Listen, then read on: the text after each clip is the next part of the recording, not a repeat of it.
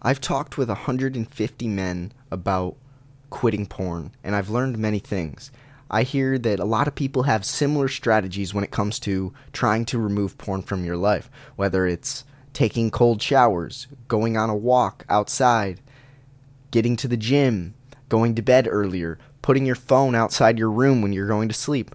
All these strategies, while they're not bad. They definitely can help. They aren't, I don't think, crucial to quitting porn. I think what's crucial to quitting porn actually is having very deep conversations about the topic on a somewhat regular basis. If you are a person that has these kind of conversations somewhat regularly, all of a sudden your identity becomes a person who isn't a porn watcher because you're regularly having these conversations. What I've noticed is a lot of guys, they have told zero to three people on average about their porn addiction and their goal to be free from porn.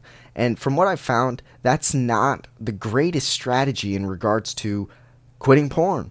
A better strategy is hey, I meet with people on a regular basis and talk about this. It is now part of my identity. I am known as a guy who doesn't watch. I'm a part of a group of people who believe that we don't watch, and all those types of things. And that's kind of what I've tried to build for the men that I work with, which is it's a program that is eight weeks long that is kind of rigorous with coursework and deep conversation calls with with a few men but then after that, there's lifetime access to calls each week where you can dive into these deep conversations. I think many men avoid deep conversations. They keep it on the shallow end of the spectrum. They don't dive into what truly is important in their life.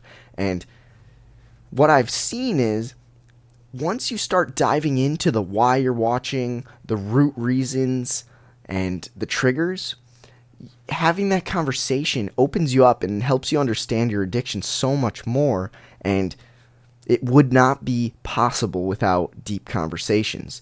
And that's kind of my entire mantra. It's like remove porn from your life and so that you can build your dream life to me, my dream life is having deep conversations with people, people I truly care about, and people in general. I just love deep conversations. I sometimes get stuck with people trying to leave, but it's like, oh, I you know, I should leave, but I really like talking and I run into these problems. So I'm I'm a little too far on the spectrum of interested in deep conversations, but I really think that most men are on the opposite side of the spectrum, not willing to dive deep enough or just a little uncomfortable about opening up.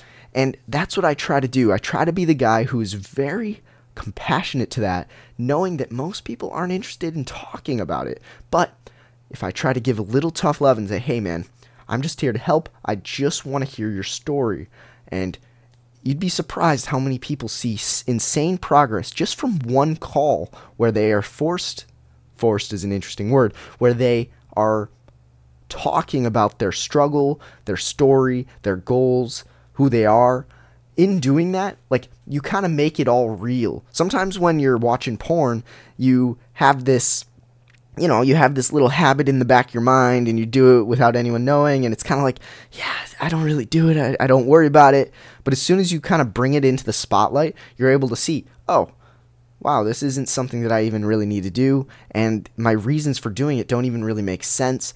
I could be doing other things and make me feel better anyways. A lot of times it's just a poor coping mechanism watching porn. And once you start diving into the deep conversations about it, you're going to see massive results. So, if you're interested in having a deep conversation about this, no strings attached, reach out to me on Instagram at Road Away from Porn. That is the place where people reach out to me the most. And I would love to sit down, hear your story, and see how I can help and I hope you have a great rest of your day. Farewell.